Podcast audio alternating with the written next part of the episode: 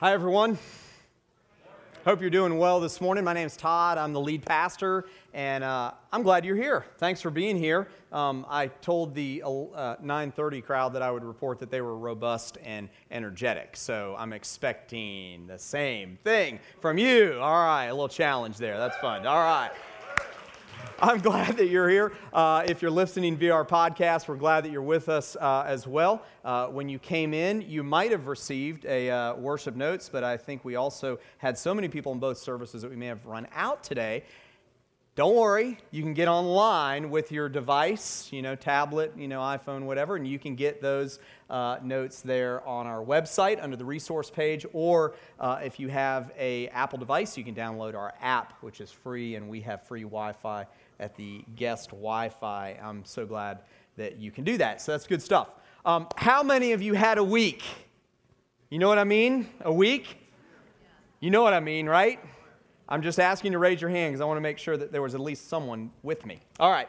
So um, I know that I've had a week. I'm sure some of you have had a week. So why don't we, before we dive in, ask for God to help us so that we can focus on Him and His Word? Will you join me in a word of prayer this morning? Um, God, thank you for uh, your love. We thank you for your grace. And God, I thank you that you redeemed us through your Son, Jesus, as we just sang about, God. And that you were willing to come to this earth to save us from our sins. And God, that's why we do what we do. That's why we meet here. We give you the praise and the glory and the honor for doing what you did on the cross. And God, we also thank you for your attributes. You're so wonderful. You're loving, you're caring. God, you're merciful, you're great, you're all knowing, you're all powerful. And God, we just thank you for those attributes. And Holy Spirit, today as we dive into your word, I pray that you would guide us into wisdom and to knowledge and to understanding. And may you teach us what you want to teach us today. God, even if we've had one of those weeks, God, I pray that you would allow us to be able to be focused on what you want to say to us today. May you pierce our hearts. And God, as we discover what roles and what responsibilities and practices we as parents and children should have in the family, I pray that you would teach us from your word. God, we love you so much, and we thank you for our time together. In Jesus' name we pray. Amen. Before I dive in, I, I want to give just a little bit of background uh, for those of you who maybe weren't here last week. Uh, we kicked off a brand new series called This Is My Family, and we began last week with just some foundational elements from God's Word, as we often do in our series. We go right to God's Word to find out what He says about a particular issue, whatever we're talking about. So we began with some of those elements. We're going to kind of continue in that theme today. And then next week, we're going to be addressing some very specific issues that uh, I'm sure will be applicable to many of you. Uh, Cody and I will be. And then uh, next week, Cynthia and I will be addressing some other issues. And uh, we have a very special guest, Diane Pierce, who will be here in a few weeks um, to walk you through some things. Last week, we began with this idea that God designed the family a certain way. And, and we said from, from Scripture, we make no uncertain terms about the fact that God designed the family to begin with a covenant through marriage between one man and one woman, and that marriage is the centerpiece of the family. We also discussed the fact that God designed the family to be the place or the beginning or the primary place where faith can be expressed. Faith in God through Jesus can be expressed, and that that should be the centerpiece of where faith is expressed. So you've got the family unit that begins with a marriage between one man and one woman, and then that is the centerpiece of where faith in God should be expressed. We talked about how the nuclear family, that kind of mom and dad and one or more kids, is the family structure that God designed. But we also talked about the fact that many of you, many of us, are in families or maybe from families that look nothing like God designed. And we talked about the fact that God's grace will see us through that. And so there is God's design on one hand and then our current situation on the other. And we talked about how the balance, when those are imbalanced, the balance between those two is God's grace. Well, I want to just be clear on that grace and kind of, I guess, as kind of a disclaimer or maybe clarification from last week. I want to make sure that you understand that really uh, what I was talking about about God's grace. You see, there's kind of two parts to God's grace.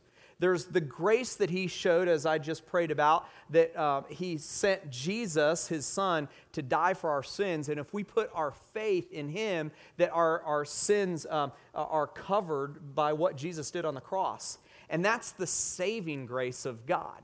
And so, if you're in here today and you've put your trust in Jesus, you put your faith in Jesus Christ for your salvation, you have God's grace that you will spend eternity in heaven with Him. And if you haven't done that, I pray that you do. I pray that you come to that place where you put your trust in Jesus Christ, God's one and only Son who came to die for our sins. That's the God man story. And so that's one side of God's grace. The grace that I was talking about last week and that we'll continue to talk about throughout this series is the grace that God gives each one of us to go through life when His design or His best doesn't exactly equal our circumstances. And let's face it, regardless of what the issue is, that's often the case. There's often an imbalance between God's design and our circumstances. And that's kind of the whole premise that we're talking about today. But I want to clarify that kind of grace because I think that maybe some of you might have interpreted that as this is like God's get out of jail free card. And that's just not the case. God's grace is that He will see you through your current circumstance, not that He's going to remove you from your current circumstance. You see, God's grace isn't something, God's grace to see you through something isn't going to be the thing that gets you out of what you've done. No, no, no, no, no, I got away with it. It's that He will see you through that situation. I wanted to make that distinction because some of you are facing the earthly consequences of things that you've done in your life, or maybe that someone else has done that you're having to live with. God's grace can and will get you through that, but He won't necessarily pluck you out of that. So he'll see you through that situation, but he won't necessarily pull you all the way out of that. And so I want to say that today as an encouragement. I also want to give an example that I've given before, and I hope that this helps. Uh, a number of years ago in my own family, um, I made some very poor financial decisions. And some of you have heard this story. They were not good decisions, and uh, they were not illegal or immoral, but they were not good decisions for our family. And then I made some more decisions to try to protect my wife from it. You know what that's called? Lying. So, anyway, and so I tried to protect Cynthia from those decisions, and I made things worse. That's how sin goes. We usually make things worse when we try to cover our sin.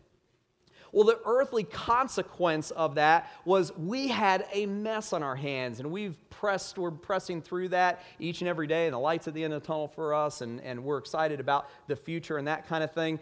But we had to deal with the earthly consequences. I didn't get a get out of jail free card in terms of the consequence of what I did and the decisions that I made, nor did Cynthia, my wife, nor was she able to be removed from that. But God has given us grace to push through that situation, both in our marriage and in our family.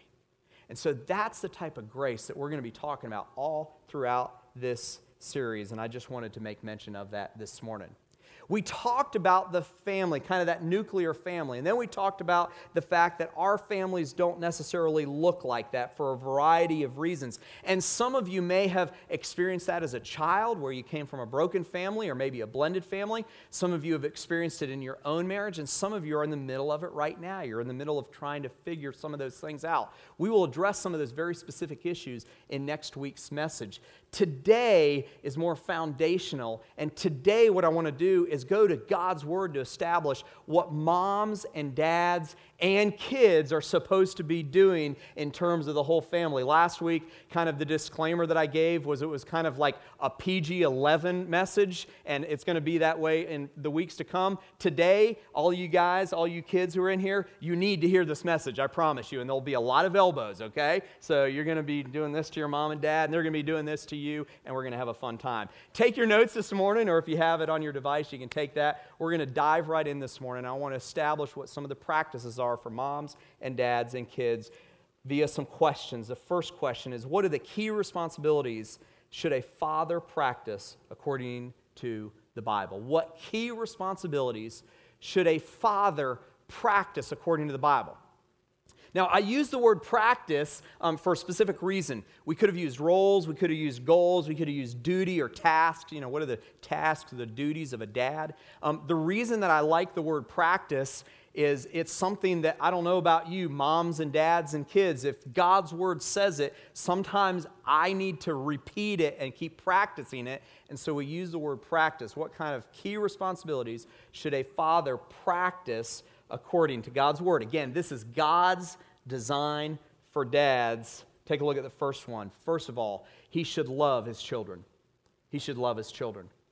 First and foremost, as a foundational piece, is dads should love their kids. I mean, this is foundational. It may seem, may kind of go, well, yeah, of course, Todd. But sometimes, dads, we forget about this, don't we? And we forget about this element. The Bible says this the psalmist said this in Psalm 103, verse 13. As a father shows compassion to, the children, to his children, so the Lord shows compassion to those who fear him.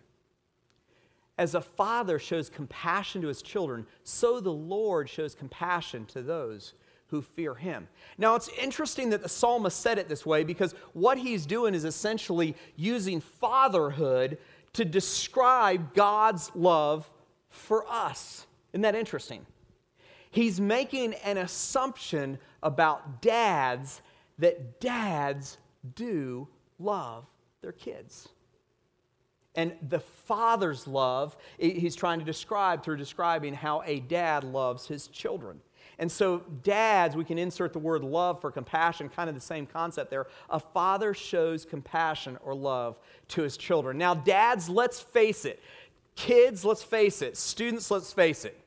You don't always do things that make us as dads want to love you. Okay, let's just get that right on the table. Am I right? Students, am I right, dads? We just don't always do that. And so there are times when the current circumstance of what you've done, I'm not going to point out any people in here, but what you've done doesn't kind of lead us to want to love you. But fathers, regardless of the circumstance, we have a responsibility to love our children always. And I know that there are some of you who are dads in here, and part of the reason that this basic principle is difficult for you is because maybe you grew up in a family where your dad did not demonstrate love to you. I understand that.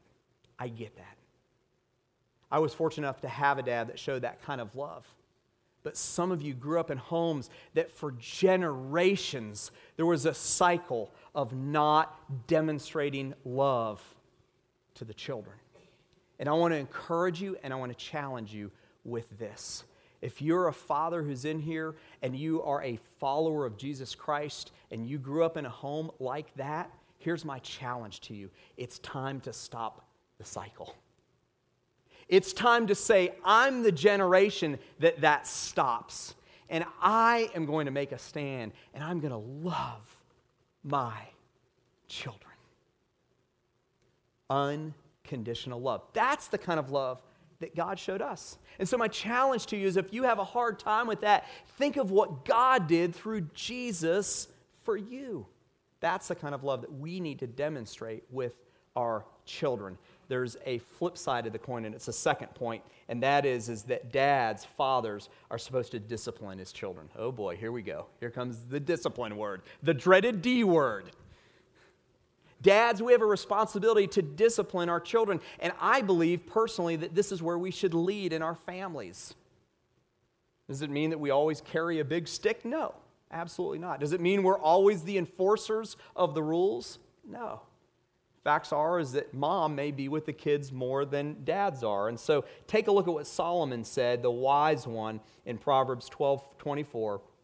He says this Whoever spares the rod, we all know this verse, hates his son, but he who loves him is diligent to discipline him. Do you see how the first is connected to the second? See, here's, here's the deal students and kids who are in here, when you feel pressed in on because your dad or even your mom, we'll get to moms in a moment on the discipline issue, when you feel pressed in on or where you think that, you know, you don't deserve the punishment that you are given right now in this current circumstance, it is because your parent loves you that you're being disciplined. My, my mom used to say, Todd, the reason that you get in trouble is because God loves you and He is seeking after you. And if you do something stupid, He is going to discipline you. It's the same thing with God's love. He loves you, therefore, He disciplines you. It's the same thing with dads. We ought to love and we ought to discipline our children, but there's a third thing here, and I want to get to this. We are also to instruct our children. We're also to instruct our children. Now, if we're really honest in here, the first one we probably can get our hearts and our minds around. The second one, most dads, that comes fairly easy too. You know, I, I, can discipline my kids. But this one, for most dads, is the most difficult one that we are to instruct our children. What does that mean? We kind of hit on this briefly last week. Take a look at what the psalmist writes in Psalm 78 2 through 8. I want to take a look at this whole passage. I think it's a very important passage for dads and for moms in terms of instructing our children. Because I think our version of what instruction is is different than what God's design is. Second verse of Psalm 78 says this I will open my mouth in a parable, I will utter dark sayings from of old. Things that we have heard and known that our fathers have told us. We will not hide them from their children but tell to the coming generation the glorious deeds of the Lord and his might and the wonders that he has done. He established a testimony in Jacob and appointed a, law in Israel. He's basically referring to the God of Abraham, Isaac, and Jacob, the God of the Israelites, the Jewish people. He commanded our fathers to teach their children that the next generation might know them, talking about the, the laws and, and the words of God. The children yet unborn, and arise and tell them to their children. What he's doing is he's painting a picture that we as dads have a responsibility to take the faith walk that we have and pass that down to the next generation and encourage our sons and daughters to pass it down to the next generation. And that way there's a cycle of expressing the glory of God and, and talking about God and his might and his wonders. Verse 7. So they should set their hope in God. That's the purpose that our children should put their hope in God and not forget the works of God, but keep his commandments. Verse 8 says, and that they should not be like their fathers, a stubborn and rebellious generation, a generation whose heart was not steadfast, whose spirit was not faithful to God. You see, here's, here's what that says. And I know when you read that, you're like, okay, wait a minute. This was David. This was the guy that like was the shepherd, and he had the harp, and he wrote poetry. And I'm not that kind of dad. I'm a man's man. You know, I don't think I can do this. You know what the psalmist is saying here? It's this Tell your children about the goodness of God in your own life.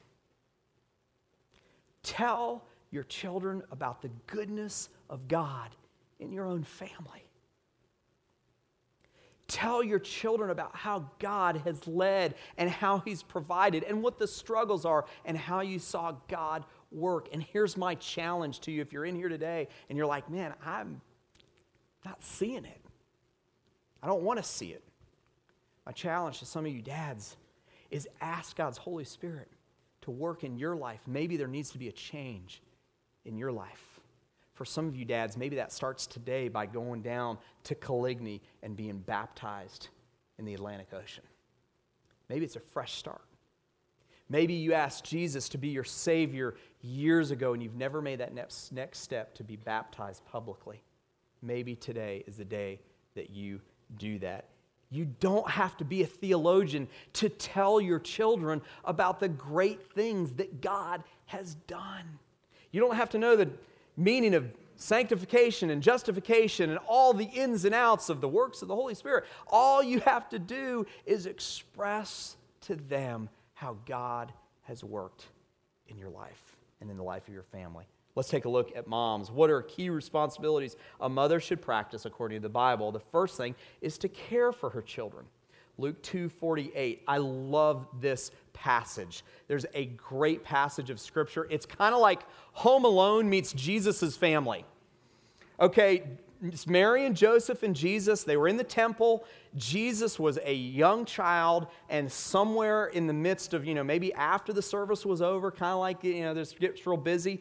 Jesus, as a child, went up to the pastor and was like arguing with him about what he had said, okay? I guess I'm opening myself up here for this. But anyway, so Jesus goes to the teachers and he starts arguing with them. He starts talking to them about the scripture. And because Jesus was, you know, God's son, he was right. And so all of a sudden, Mary and Joseph, they're about ready to go and they leave. And I'm sure the conversation went something like this Mary says to Joseph, Hey, did you get Jesus? Joseph's like, No, I thought you had him. She's like, I don't have him. He must be back at church. They left Jesus at church. And I love what happens here, Luke 2:48. And when his parents saw him, they were astonished. I bet. He was taking those teachers and those rabbis to task. And his mother said to him, Son, why have you treated us so? Behold, your father and I have been searching in great distress. Do you see the mom? Do you see Mary there caring for her son, Jesus? I mean, this is God's son. She didn't have to, he would have been fine. But she cared for Jesus. Mom, just like the dads ought to love the kids, part of your role, part of the practice, part of the responsibility is that you care for your children. And it doesn't necessarily mean that you do everything for them. How many of you have heard of a helicopter parent? I've heard of a helicopter parent. You know why? I have the tendency to be one. A helicopter, you know a helicopter, have you ever seen a helicopter come down? A helicopter makes a mess of things, doesn't it? A helicopter parent swoops in on the kids, and whatever chaos is going on, usually they make more chaotic. And a helicopter parent is the one who, when Johnny drops a crumb, they make sure it doesn't hit the floor. And if it does hit the floor, they make sure it doesn't go back into Johnny's mouth. And a helicopter parent makes sure that their middle schooler, their teenager, has everything taken care of them, and they get to college and they don't know what to do. That is not what I'm talking about. I just want to be clear that's not what I'm talking about. And I know that because I'm a helicopter parent caring for your son or daughter, mom, means that you make sure that necessities of life are taken care of for them when they're young. But you also, as they grow up, train them and teach them how to care for themselves.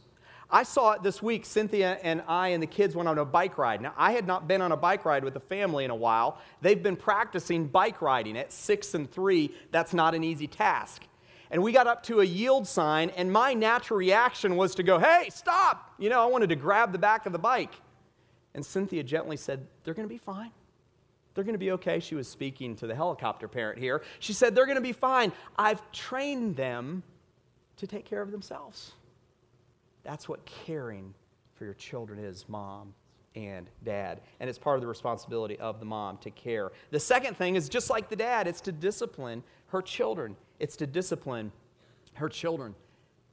Take a look at Proverbs 29 15. The rod and reproof give wisdom, but a child left to himself brings shame to his mother. You see, there, the writer of Proverbs connects the idea of discipline to moms. Moms, you come alongside dads and you help discipline, and that's part of our role as a parent. I want to say this this is a team responsibility in parenting. And I get it. There are some of you who, like me, I'm not the best disciplinarian in the world. Cynthia is probably leans more towards that. But you know what? Just because it's not naturally my thing doesn't mean that I abdicate that responsibility. We work on it together and we agree on things together and we lead our families together. And then finally, she teaches her children, just like the dad is supposed to instruct his children. Proverbs 1 8 says, Hear, my son, your father's instruction, and forsake not your mother's teaching. You know, it's interesting. In our home, you know who the kids always go to when they're in need? Mom. You know who the kids always go to when there's blood? Mom. You know when the kids, who the kids go to when there's something that they don't have that they need? Mom. You moms hold a special place in your child's heart. It's your responsibility to care for them, to discipline them along with dad, and also to teach them along with dad. It's a team effort in many of these things. Now, students and children, you have a responsibility in the home too. Are you ready? Get ready to be elbowed by mom and dad here. Here we go. Number three, what key responsibilities should a child practice according to the Bible? Two things. I made it real easy for you. Two things. First of all, honor your parents. A child should practice honoring their parents. Right at the beginning of the Bible in Exodus, when God gave the Ten Commandments, one of the commandments was this honor your father and mother, from Exodus 20, verse 12, that your days may be long in the land that the Lord your God is giving to you. Now, there are two types of honor in the Bible. There's the honor that somebody would receive because they were born into the right family, that was an inherited honor. Jesus had an inherited honor because he was born to the line of King David, so he had royalty. And so Jesus was born and he had an inheritance of being royalty. The type of honor that we're talking about here is actually an earned type of honor. To honor your mom and dad, kids and, and students and teenagers, is that you bring them joy and that they are proud of you, not because of behavior, but because of the choices that you make in your life. You bring them honor when you make choices that match the values that have been set up in your family. Are you with me, students and teenagers and kids? Because you are going to be making choices. If you're 10 or 11 or beyond, you are going to have plenty of opportunity in the coming years to make choices that will either honor or dishonor your parents. The Bible says that God's design is that you honor your parents. And then the second thing is that you obey their parents. Yep, that's the word. Obey your parents. Colossians 3:20 says, "Children, obey your parents for in everything, for this pleases the Lord." Now, Paul, it's interesting. Paul in his book, he repeats this whole thing in Ephesians 6, 1 through 3. He says this Children, obey your parents in the Lord, for this is right. Honor your father and mother, for this is the commandment with a promise. Number three, that it may go, verse three, that it may go well with you and that you may live long in the land. I want to say something to kids and teenagers and students in here. Obeying your parents is not always easy, is it? Sometimes, that was great. I got a big old no right over here from our middle school students. It is not always easy. Sometimes it's never easy. But here's my challenge to you as a child and as a student and as a teenager, if you learn to honor and obey your parents, when you're an adult, it'll be easier to listen and submit to the heart of God. If you learn now what it means to honor and obey your parents, when you're an adult, it'll be easier to listen to and to submit to the heart of God. It doesn't mean that life will be perfect, but it means that it'll be easier to listen and submit to the heart of God. Practice it now, not just for your parents' sanity, but for your own spiritual well being as you get older. Honor and obey. I want to end today with some house rules that Cynthia and I have talked about that we've implemented over the years. They may, weren't necessarily in this form when we started, but we kind of put form to the function that we had been doing in our family. And I hope that this will be very practical in nature for many of you. House rules for parents. Here we go. Number one as we close today. We need to realize, parents, that everyone is under the authority of God. Everyone, everyone, everyone is under the authority of God, even parents. You see, we as parents like to think that we're judge, jury, and executioner when it comes to our kids. And we must start. Listen, we've got to start with this as the premise. This is point number one. If we don't get this, then we're going to be on shaky ground with the other three. That we are under the authority of God. Paul, when he's writing his letter to the church in Rome, says in Romans 13:1 says, "Let every person be subject to the governing authorities, for there is no authority except from who? God. and those that exist have been instituted by whom? God. You see, mom and dad, you are under authority. And so, if you discipline, and if you correct, and if you punish, and you're out from under the authority of God, you're on shaky ground. It's a very dangerous place to be. It leads me to the second point. Building a relationship with your child gives credibility to your authority to set rules. Building a relationship with your child gives credibility to your authority to set rules. Have you ever heard of the old adage, people don't know how much you care, know how much you know until they know how much you care? That applies to moms and dads. Your kids don't care how much you know until they know that they're cared for by you. And so, if you want to be able to set rules and you want the credibility for them to abide by them, first and foremost, build a relationship. It doesn't mean being their best friend, but it does mean that you have a relationship with your kids. Romans 12:3 says this, "For by grace given to me, I say to everyone among you, not to think of himself or herself more highly than he ought to think, but to think with sober judgment, each according to the measure of faith that God has assigned. Most of you have already found out, out this if you're parents already. There's a tremendous amount of humility that it takes to be a mom and a dad. A tremendous amount of humility. And God will use your humble heart to help your family. Humility goes a long way with setting up and enforcing and keeping rules that you have in the house. Look at Colossians 3 20 through 23. Children, obey your parents in everything, for this pleases the Lord. Read that again, kids, teenagers, and students. And then skip over 21, because I don't like verse 21. Fathers, don't provoke your children lest they become discouraged. Sydney, my little six year old, she learned that in her Bible, Bible class and uh, in uh, our homeschool situation. And so she says this to me this week, very sweetly, like she has this little sweet voice. She goes, Children, obey your parents. And then she says it like this Fathers, don't exa- exasperate your children. And she says it with gusto because she knows I like to get her. And when I do, I make her mad. So I need to be careful of that. Moms and dads, you're not called to be your child's best friend, but you are their parents. And you are supposed to have a relationship before rules. It'll make parenting so much easier as time goes on. Number three, when discipline is required, and it will be, the, the purpose should be clear and without excessive emotion. The purpose should be clear and without excessive emotion. My parents modeled this so well for me.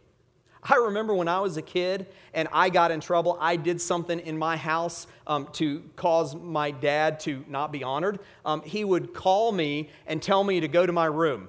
And I have now realized that the reason he sent me to my room was for him to calm down. and so he would send me to my room, and then he'd come into my room and he would calmly sit down and explain what I did that was wrong. And then I would receive the punishment at, you know, under the age of six. It was usually some sort of you know, spanking or something like that. And then he would hold me and he'd wrap me in his arms and he'd tell me again why he punished me. And he said, Todd, I love you. I love you. He set a great example. He set an excellent example of what discipline should be. It should be clear and void of emotion. Parents, we all have had times when our, the emotion just you know, bubbles up and it gets out of control. It's a natural reaction. In fact, take a look at what Ephesians says about this Ephesians 4 26 and 27. This is from the message. I love this. He says this, Paul, go ahead, be angry you do well to be angry, but don't use your anger as fuel for revenge. And don't stay angry. Don't go to bed angry. Don't give the devil that kind of foothold in your life. Parents, maybe the worst thing that we can do is discipline out of anger. We need to discipline clearly. Let your yes be yes and your no be no, James 5:12 says, but do it in a way that is void of emotion. And finally, everyone, including parents, should be willing to ask for forgiveness. Whew. That's a tough one, isn't it, moms and dads? Everyone, including parents, should be willing to ask for forgiveness. Colossians 3:13 says, "Bearing with one another, and if one has a complaint against one another, forgiving each other, as the Lord has forgiven you, so you must also forgive." Parents, students, teenagers, kids in here, moms and dads, we're going to mess up. We're not perfect. That's why we have to be under God's authorities, because we're not perfect. There are going to be times when we do things that aren't right. There are going to be times that we let anger get out of control. There are going to be times when we're not right. Parents, we need to be willing to say, I'm sorry. I remember, I guess about three years ago, Cynthia was six and Sean was three. And Cynthia and I and the whole household had had a really bad Saturday night. And as a pastor, you got to understand if you're going to have a bad day of the week, it's going to be Saturday and Sunday. It just is. I mean, you guys have probably experienced this on how many, you know, how many times you have a family argument on the way to church? And so we had had a really bad Saturday night. Mom and dad had had a bad Saturday night. Mom and son, mom and daughter, dad and daughter, dad and son. It was just a bad night. And we kind of went to bed a little bit like, you know, discombobulated, at saying the very least. And Cynthia and I both woke up the next morning and we just thought, you know, we've got to do something about this. And so we went to church. We went out to eat at Asia Bistro down the road here, and we decided that we needed to have just a little chat. And Cynthia and I both said, hey, Sean and Sydney, um, we're sorry. You know, what happened last night was unacceptable in a house. And mom and dad were mad at each other, and we were frustrated with y'all, and we're sorry. We just want to let you know we are sorry. And so Cynthia said to Sydney, who was six at the time, she said, Hey, listen, when you, when you do something wrong in the house, there's a punishment that you have. So we're going to let you determine what the punishment is for mom and dad. And Sydney goes, Give me a dollar. it was awesome. So we had to cough up a couple bucks for Sydney on the punishment. It's amazing what can happen in a home when you, as parents, demonstrate forgiveness. Are you with me? When you demonstrate forgiveness, it's amazing what can happen in a home. Come under the authority of God. Don't punish in anger. Have relationship before rules and be willing to ask for forgiveness. It's amazing what would happen in our church and in our lives if we as parents and you as children learn to do what God's design is. If you're in here today and you're a single mom or you're a single dad, and you say, I don't have help in this, I want to speak to you for a moment. You, you can have help because God the Father and the Holy Spirit can help you. That's where His grace comes in. And so if you're here today and you don't have a, a spouse who is with you on this, my prayer for you is that His grace will see you through that situation. If you're in here today and you don't have children yet, just remember these things because one day you can use them and you can put them into practice. It'd be amazing what we did as a church if we put these things into practice. Will you pray with me? Father God, thank you so much that your word is clear on what the responsibilities and the practices of a mom and dad should be. The responsibilities of a child, a student, a teenager should be.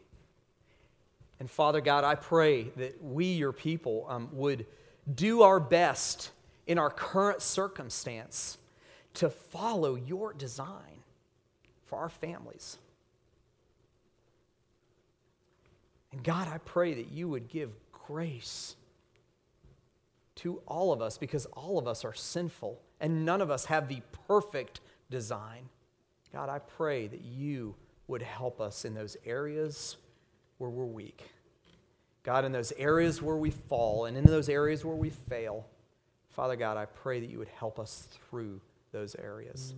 God, I pray that you would help moms and dads to be loving and caring. I pray that you would help moms and dads to be disciplinarians, to be strong and have this uh, loving strength with their children. And God, I pray that you would help us to teach and instruct not for head knowledge, but God, I pray that we would be willing to share with our families what you're doing in our lives.